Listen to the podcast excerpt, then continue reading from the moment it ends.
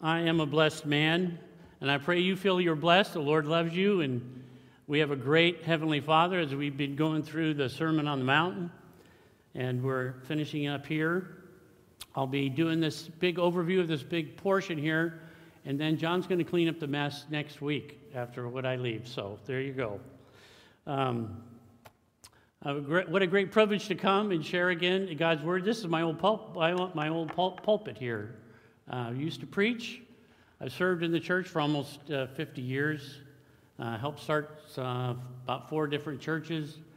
I think you've done everything in the church cleaned the toilets, mopped the floor, and preached. So you do it all. So, what a great privilege to be here with my son in law and my daughter and her family. And I got Kyle back there doing the uh, overheads.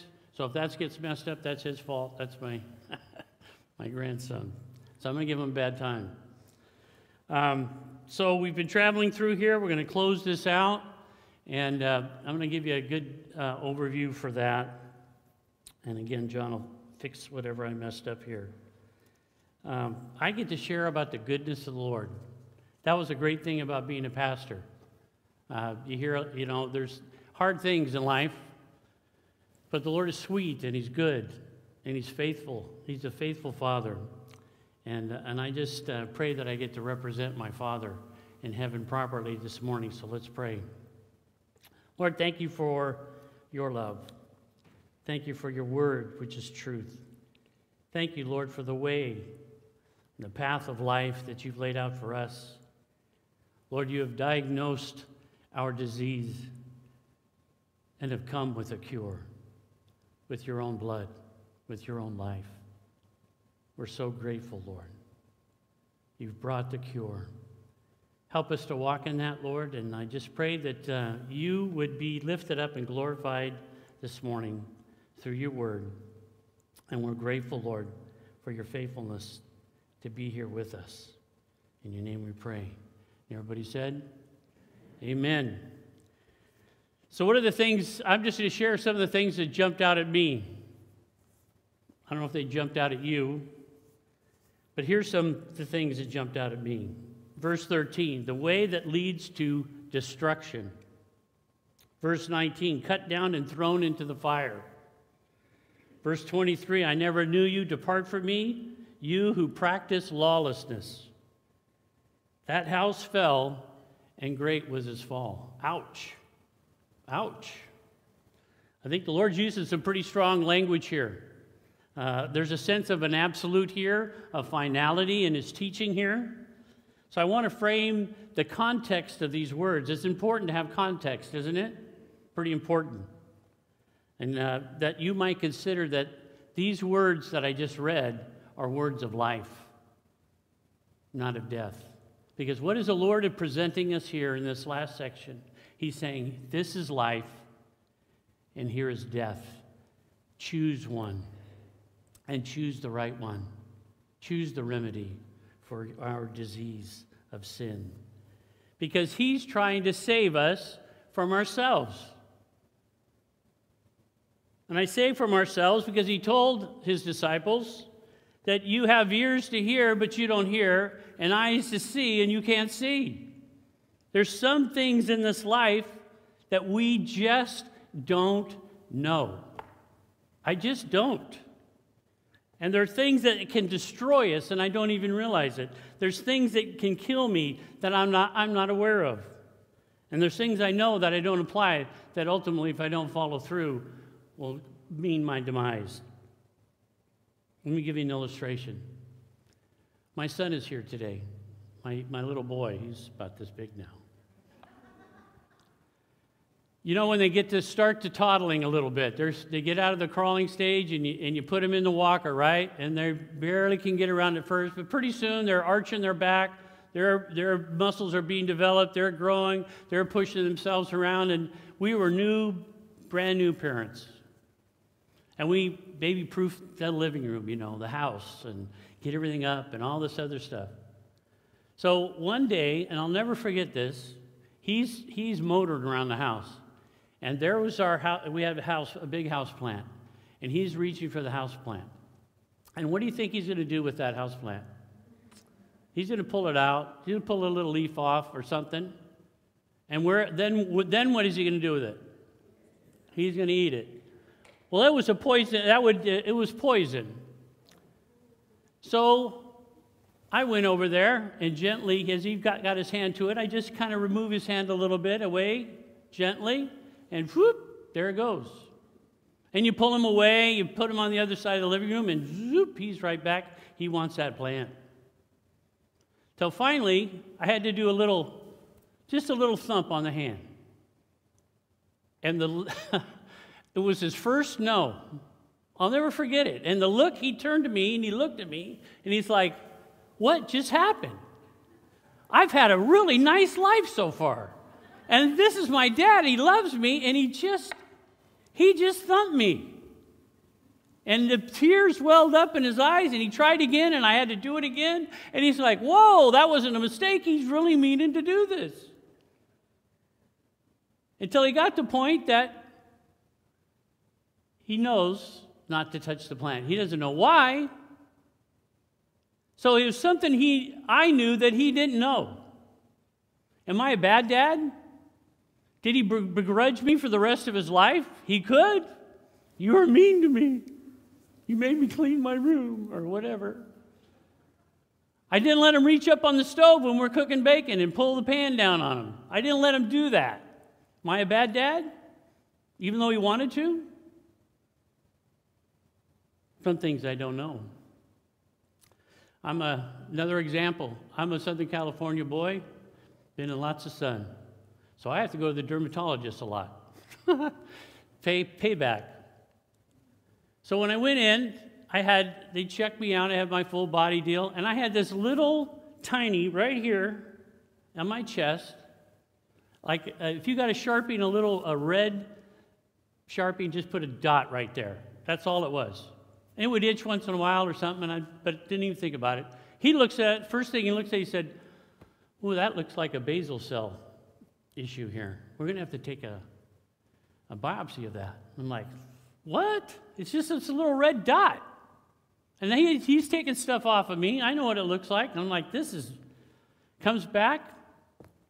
He says, uh, Frank, we're going to have to cut that out. and I said, no way. That's going to hurt. And I don't want to hurt. I've, I, you've cut too many other things off of me. I'm, you're not going to do this one. This doesn't even, it doesn't even look like it's cancer. Is that what I told him? He knew something that I didn't. And I listened to his advice. And he came in with an ice cream scooper and scooped it out. He said, No problems.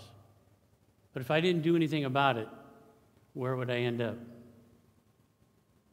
And then there's some things we're so preoccupied, so fixed in our own little world that we can't see what's going on around us.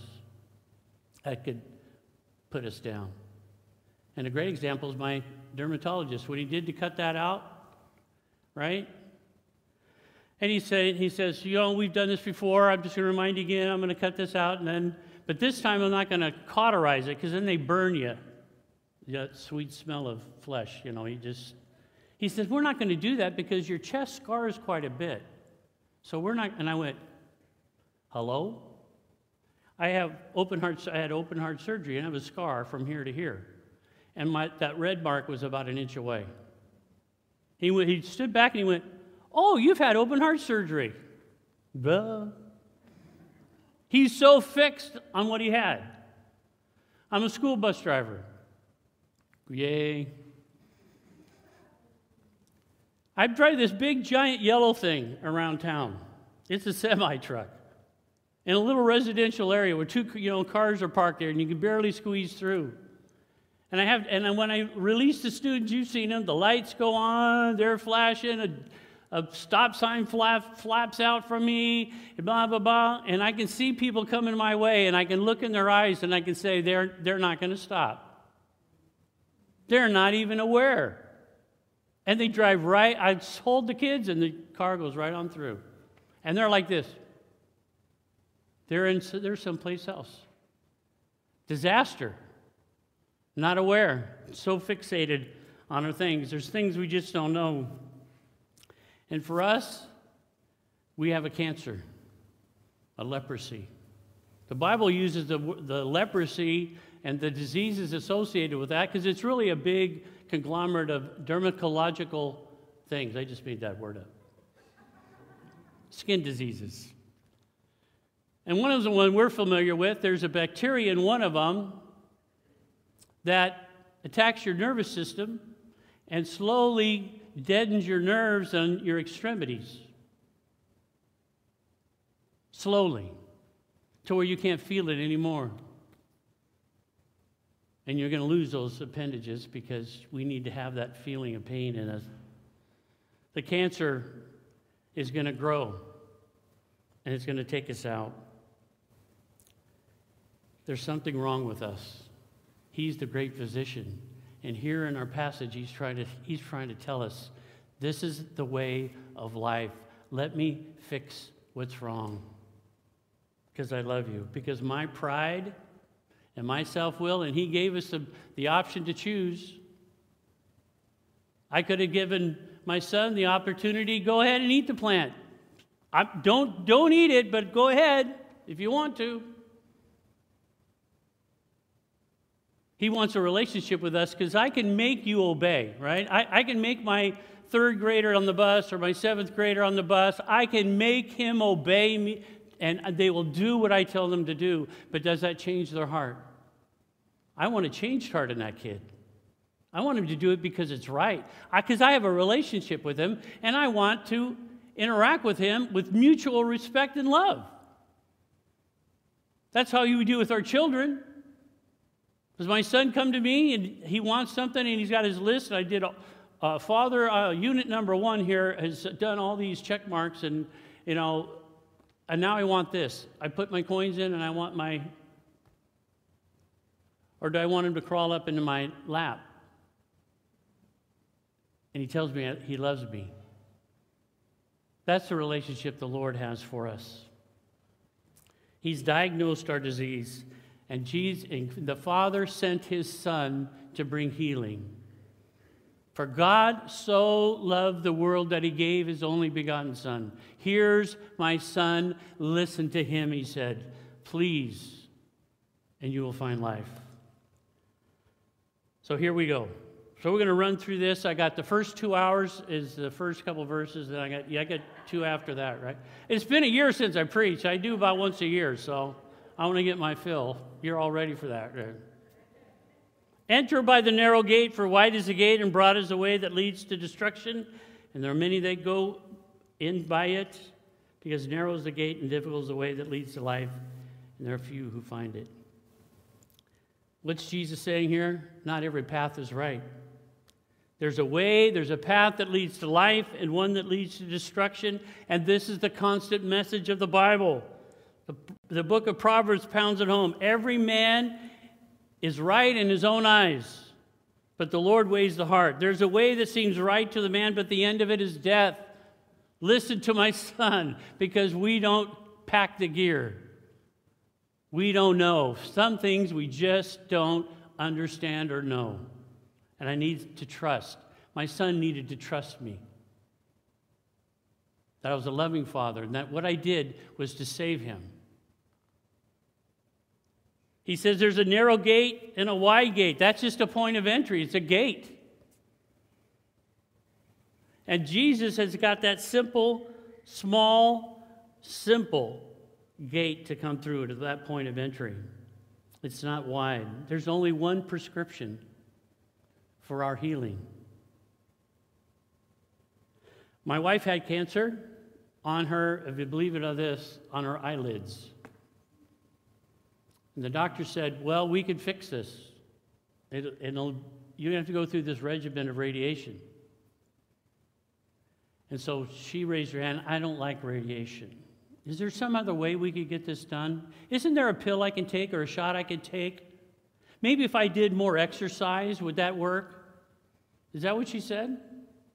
But when we come to the Lord and the Lord says, There's one, here's the remedy you know, I just don't take pills. Do you have a, do you have a, like a little liquid I could drink? Or just give me that one shot and I won't have to think about it. That's what we do to him. Jesus said, I'm the way, the truth, and the life. He's the path, He's the one. And you say, that's so, that's just not very inclusive, because we're, we're all about being inclusive, right? Isn't that what you hear all the time? How come it is that the, the people that want to be inclusive kick Jesus out of the room? He's out. You're out. So we can be inclusive. And we do it all, it's all around us. You know how many, how many weddings I've done? And I've never done one with six people up there bride, the groom, and their two other old boyfriends and girlfriends. Is that who I marry? When you get married, it gets, sim- it gets very narrow and very inclusive, very not inclusive. Matter of fact, you say, forsaking all others, I'm going to love you in sickness and in health. I'm sticking with, and, and I'm pushing everyone out. It's just going to be me and you. We don't balk at that. We understand that principle. It is very narrow, extremely narrow. So don't say that's too harsh, because it isn't, because there's one remedy. I love it that the Lord picked the, the rib from Adam. Did you know I had to go Google this? Google it. How many ribs does a human body have? 24. So we could have had 24. he picked all the ribs, and we had 24 wives. He picked one. That's a good thing. He said, There's a broad, once you get through the broad, the big, the wide gate, you run into this easy, big path of no difficulty. It's easy. The Message Bible puts the narrow path, calls it the vigorous. It's, this is a path that's vigorous and requires total attention. Well, that sounds pretty good. You know what I say? Any dead fish can swim downstream. The Lord wants us to swim upstream. It's not, doesn't, it takes effort, doesn't it? To roll out of bed. We got sin, our flesh, and the devil rolling against us 24 hours a day, seven days a week, and you got to get out of your bed every morning and swim so you could reproduce. So that's the salmon. They swim upstream to reproduce. We should be reproducing believers from our lives by the lives that we live because we're living differently. We're not just rolling down the river mindlessly, doing everything that we are told. I'm following the Lord and His leading rather than the things of this world. And He said, There's the few and the many. Well, how many's few? Well, I just have to. What happened when the Lord destroyed the world with a flood? How many, how many were saved out of maybe the, the millions or billions that lived on the planet Earth? Eight. Whoa, that's sobering. There was one ark. He didn't say, everybody build a little canoe because I'm going to fill the earth with, with water. He, he gave this place of safety and refuge. And there was one big giant gate that fell down. And when it was time, Noah preached for a hundred years, and they're going, Flood, we never seen a flood. What are you talking about? Noah knew something they didn't. And they didn't listen. And one day the Lord said, Time's up. And the gate, he says, He put he closed the gate, the rampart that led up, that let the animals on. So in verse 15 through 20, he talks about false prophets who inwardly are ravenous wolves. You'll know them by their fruits. Even so, every good tree bears good fruit, every bad tree bears bad fruit. That's pretty complicated. he uses simple terms. I love that. And he says every tree that doesn't bear good fruit is cut down and thrown in the fire. You get rid of it. It's not, it doesn't, it's not doing what it's supposed to do. Therefore, by their fruits you will know them. Look at verse 15. He says, But inwardly, these guys are disguised. Inwardly, the ravenous wolves, and you will know them by their fruit. I will know what's inside of them. I'm not judging them, but I better be discerning about them. Because which path are they teaching me to go down? Is it one to life or one to death? That's my choice to make, and I'll be responsible for it. He'll be responsible for helping leading me in the false way. Or if he's a good teacher, he's going to be a part of that, but I have to make that decision. And huh, there's people that call themselves Christian and they're not? Oh, I never believed that. Is there things that want to trick us? Get us off the path? Point us a different way? Absolutely. That's what Jesus is warning us about. We need to be on guard and discerning, he's saying. So there's a good teacher and a bad teacher. Good fruit, bad fruit. Got it? Okay, we go on to the next one. Verses 21 through 23 Not everyone who says to me, Lord, Lord, shall enter the kingdom of heaven, but he who does the will of my Father in heaven. Many will say to me in that day, Lord, Lord, we have prophesied in your name and cast out demons in your name and done many wonders in your name. And then I will declare to them, I never knew you. Depart from me, you who practice lawlessness. Whoa. He's talking about good, religious people. He's not talking about the heathen here. The heathen don't care about prophesying. They don't care about, they don't have any interest in going around healing anybody. They're not confessing Jesus. They're living their wild life in their own life. The Lord's given them that opportunity. They're down the wrong path, they went through the wrong gate. So Jesus here presenting a false confession of faith and a true confession of faith. How do I understand that? I say we just go back to Genesis at the beginning, and we have a great illustration of that in Genesis 4. It came in the process of time. You have Cain and Abel, the first and second child, children of Adam and Eve. And they brought an offering, it said. Verse 5, they both brought it. In verse 5, it says, But he did not respect Cain's offering. And Cain was very angry, and his countenance fell. So the Lord said to Cain, Why are you angry, and why is your countenance fallen? If you do well, would you not be accepted? And if you do not do well, sin lies at the door, and its desires for you, but you shall rule over it. Now Cain talked with brother uh, with Abel his brother, and it came to pass when they're in the field, Cain rose up against his Abel and his brother and killed him.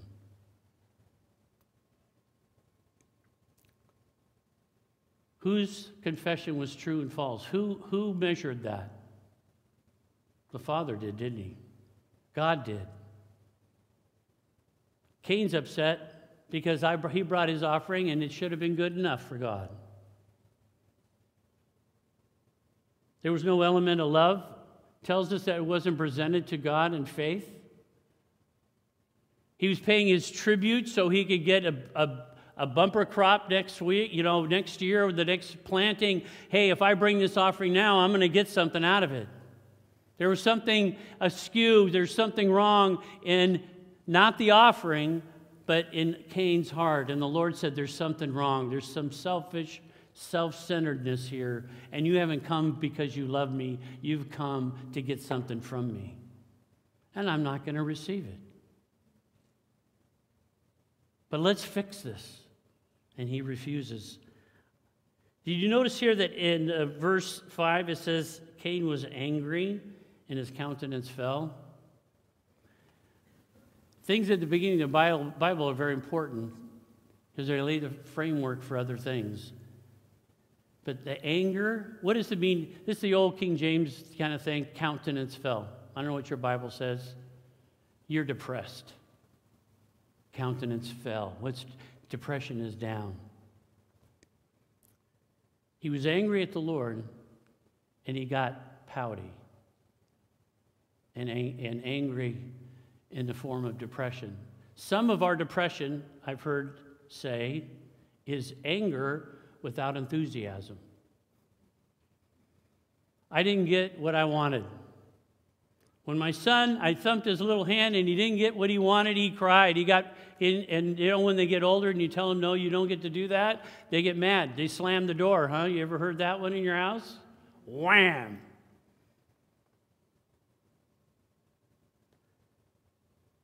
One was accepted and one wasn't. God was the measuring stick. God was the one who sorted that out. There is a way that seems right to us, but in the end, brings destruction. The Lord's, Lord's saying there's something about our heart that is self centered and so self absorbed that we're not coming for Him, we're coming for His things. Remember, Jesus fed the, 4, 000, the 5,000 and then he fed the 4,000? And he says, I know why you're here. You here come here just so you can get some bread. I know you're not here for me. That's like your children coming to you and they just want something from you. They don't care about you. They don't want to look at you. They don't want to interact with you. I just want something from this machine that's going to, I'm just going to pull the lever and get it. The Father's not going to receive that. You wouldn't receive that. You would embrace them. You want to embrace them and draw them close. That, that we do nothing out of duty, obligation, or for anything for personal gain. These are religious people doing very interesting things. They're cast, they're doing good things, prophesying, casting out demons, doing many wonders in his name. but the Lord said, You're coming, you came through the wrong gate. You're coming through the wrong path, and you're doing the wrong things. These are good things because sin is about not what we do, it's who we are. I'm that selfish and self centered. I love it. He says, They said, We did these wonders in your name. You know why? Because he's the only one that can do those things. but it didn't have anything to do with them. You want to get a great illustration of that? Here's Moses with a stick, it's a rod. It's a stick, it's a piece of wood. And the Lord says, Take that simple piece of wood. There's millions of board feet of wood on this planet, and I want you to hit the rock, and there's enough water going to come out. The estimated 3 million Israelites, water enough for 3 million people to bathe, to cook with, to drink, came gushing out of a rock. The two most common things that we could run into in this planet a stick a wood and a rock. And he says, boom, that's what the Lord can do with a stick and a rock. So what? Is the stick special? If we had it today, it'd be on eBay and you know, they'd be at, uh, no, not eBay, though, you know, the, big fancy auction house. Here's his Moses' rod. And it would be so special because Moses touched it and he did this at part of the Red Sea and he threw it down and it turned into a snake and he, he did, it's wonderful. It's a stick no power of its own, water out of a rock. The Lord's trying to make a point here. The Lord can use anything. He used a donkey once to talk to a selfish, self centered, greedy prophet that ended up blessing Israel. So what? Anybody can be a servant, anything can be a servant of the Lord. I'd rather be a servant of the Lord than an instrument of the Lord. The Lord can pick up and use anything. He wants servants that love Him, surrender to Him.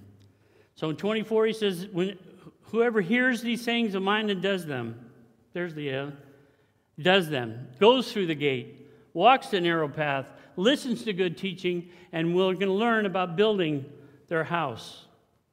Familiar story here. The rain descended, the floods came, the rain's coming on our house. Is he talking about a house or are you talking about us? Talking about us. We all face the storms of life. It's these very storms and trials that witness for us or against us. Just like a piece of paper or a piece of metal, if I put it into fire, what does it do? It isn't, the, it isn't the fire's issue, it's what the material. So if I put the paper and then it's consumed. If I put the steel to it and it's tempered at 450 degrees, it gets stronger. What are we made of? Inside, the Lord wants to show us. That's what He did with Cain. Well, no, I'm not going to accept your offering. Something's wrong here. Let's get it right. And Jesus said, Great is the fall. Why does He say that? Because I thought I was doing it right. I thought I built my house on the right way. The rock represents Him, the solidness, and sand is what? Goes through our fingers. How about I live a life for myself? It all kind of goes through my fingers. I can accumulate all I want, and they, that what does a billionaire want more? They asked G, the know, Morgan, a billionaire, and he said, "How much? How much is enough?" He says, "Just a little bit more." And then it all slips through their finger. Solomon said, You can do all you want, but when you die, you go, hey, naked you came in, and naked you're going out.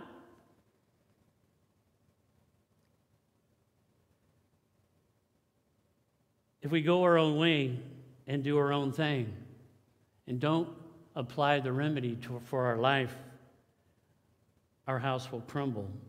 And maybe we've experienced that.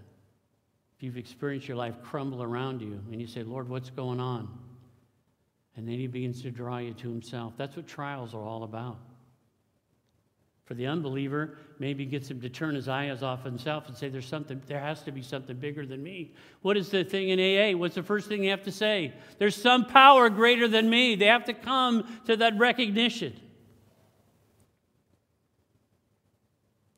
What kind of material are we? Jesus finishes all this up with a there, this, this therefore. He who hears and does and submits himself to my authority takes the remedy for our selfishness and self centeredness. You'll find yourself enduring.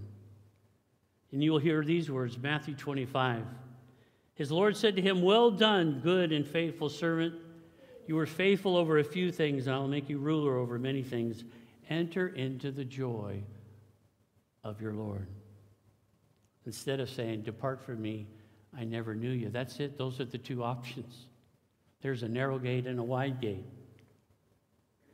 There's life and death presented before us. And many religious people, people that go to church, moral people, that's his message here. Sin isn't about bad things, it's about the badness of our own heart, our selfishness, and our rejection of Christ and his rulership over my life whether I'm doing good or bad. He doesn't see that. He sees that crucial point where, the, where there's no fellowship. He said, I never knew you. We never interacted. We, you never were my son. You ran by me. You ran towards me to get something, but you never were my son. We never had that relationship. So, what's all this mean? I'll wrap it up here in another two hours. God uses contrast as a, as a great way to teach us. He's just saying there's a true path, a false path, true teachers, false teachers, true confession, a false confession, a true foundation, and a false foundation. And he has said some pretty hard things.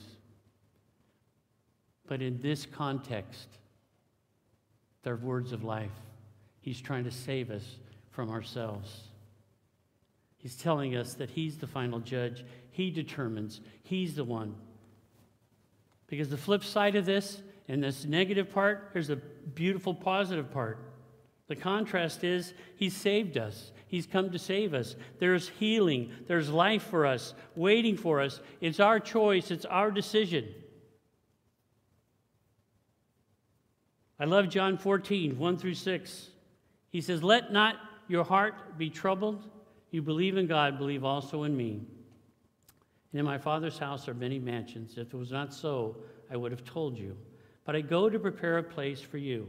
This old King James, this, in, in the original text, this many mansions is a dwelling place. This flesh right here is a dwelling place of his spirit, of who I really am. You ever seen and gone to a funeral, an open casket, and you look there and the, there's, there's no life? They Their, their face is there, you recognize them, but there's no life there. His shell, that's his shell. Paul calls it a tent, a temporary dwelling place. But he's going to prepare a place for us with a new body that's designed for the heavenlies. This body's designed for here. And he's going to cut it in heaven. It's going to be glorious, a body like unto his body.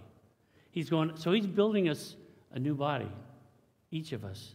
He says, And if I go to prepare a place for you, I will come again and receive you to myself. And where I am, there you will be also. And where I go, you know, and the way you know. Guess what? Thomas says, Huh? I don't know where you're going. Not, how can I know the way?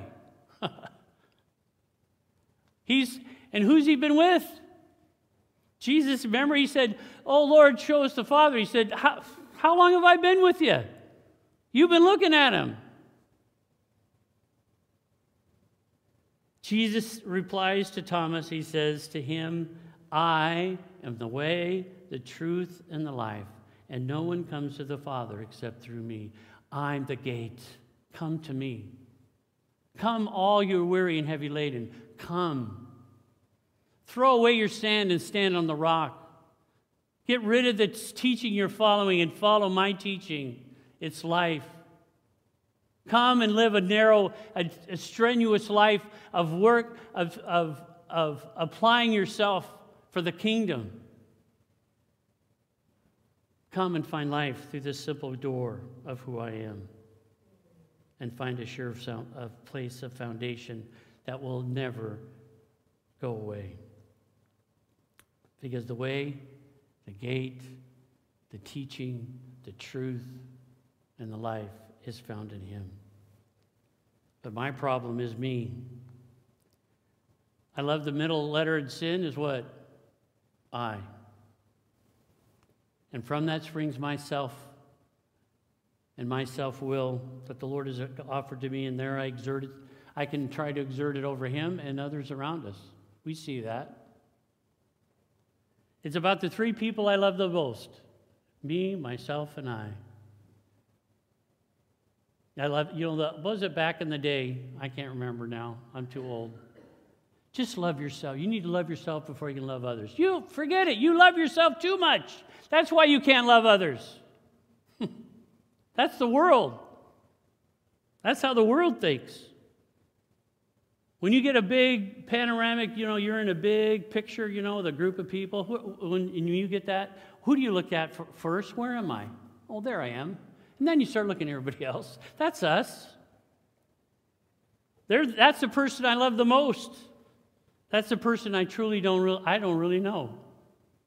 That I can fool myself so easily. And there's no way for us, there's, and there's no escape except through Him. Jeremiah tells us the heart is deceitful above all things and desperately wicked, and who can know it? I, the Lord, search the heart. I test the mind, even to give to every man according to his ways, according to the fruit of his doings. And then that what he did with Cain and Abel. And it's a story for us. He has diagnosed our disease and provided the cure. And in John 12, he says this. Let, let's go to Matthew 16.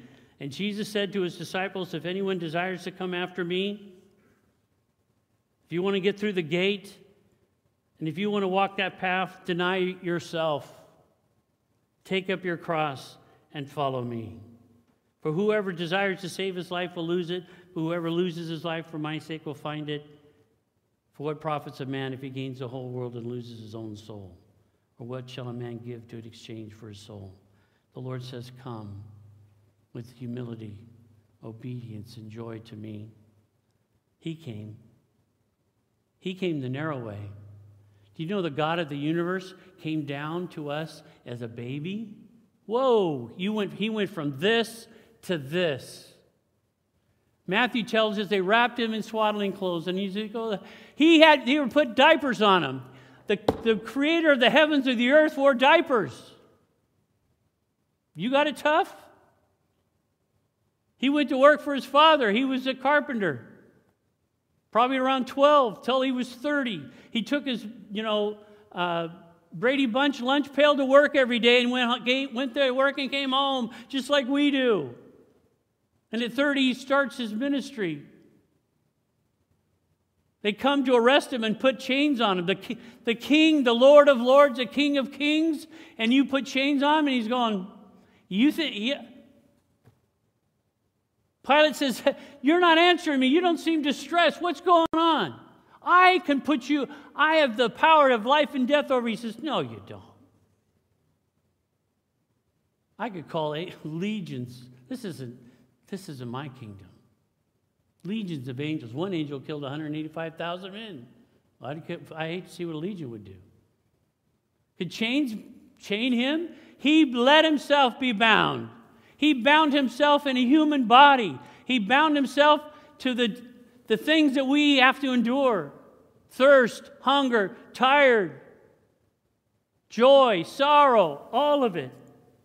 He came a narrow way because that was the only way to get us fixed. Because he said in the Gethsemane, he says, Is there any other way for this to be? I don't want to drink this cup. I don't want to go to the cross. But nevertheless, your will be done. Because, and because he did that, he's come to teach. His, he bore fruit, he healed the sick, he raised the dead, he rose from the grave. And on the, on the cross, he triumphed. It's finished. He's done. His cross is the gate that provides the opening for the path and his resurrection is what equips us and empowers us to walk that walk. And in that, as we do that, then our house will stand.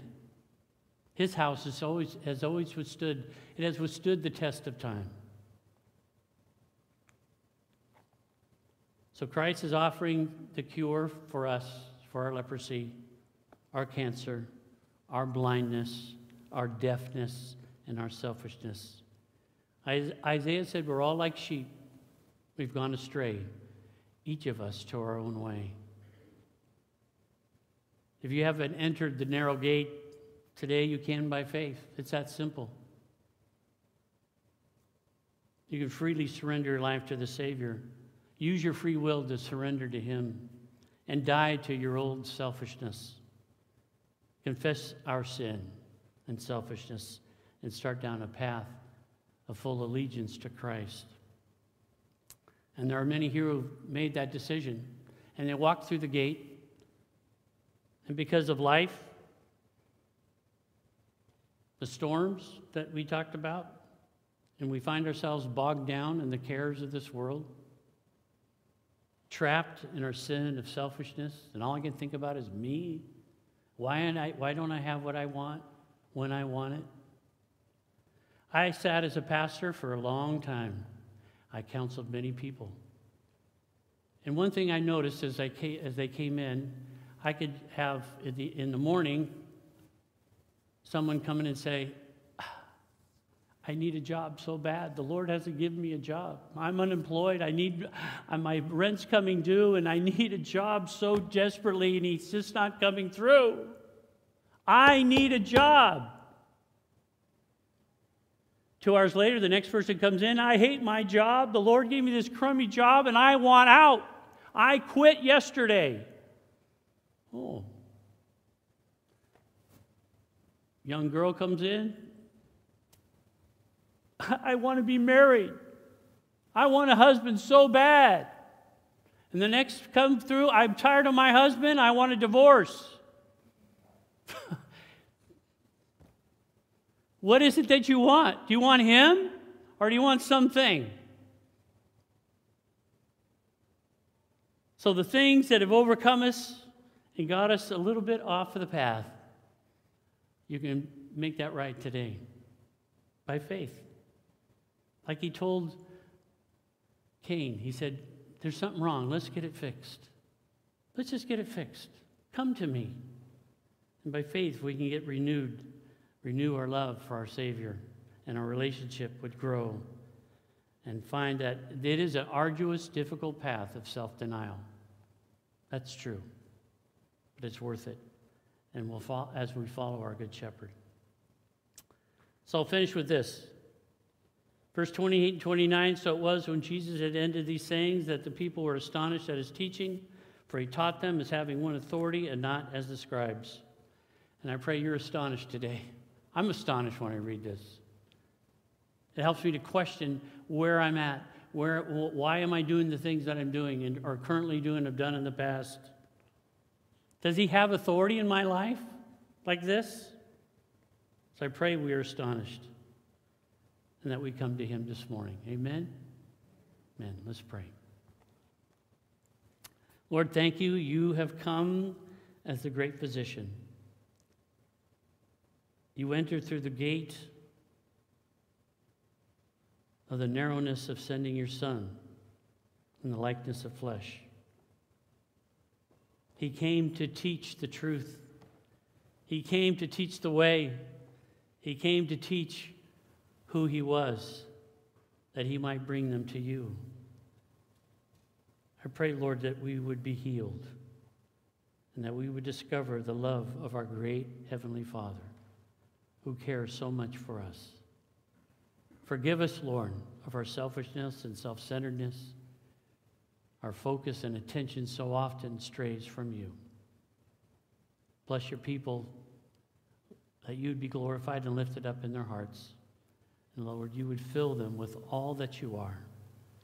That, Lord, you would have them firm and fixed on the foundation that is you. And they would have joy walking in that narrow path that leads to life. In your name we pray. Amen.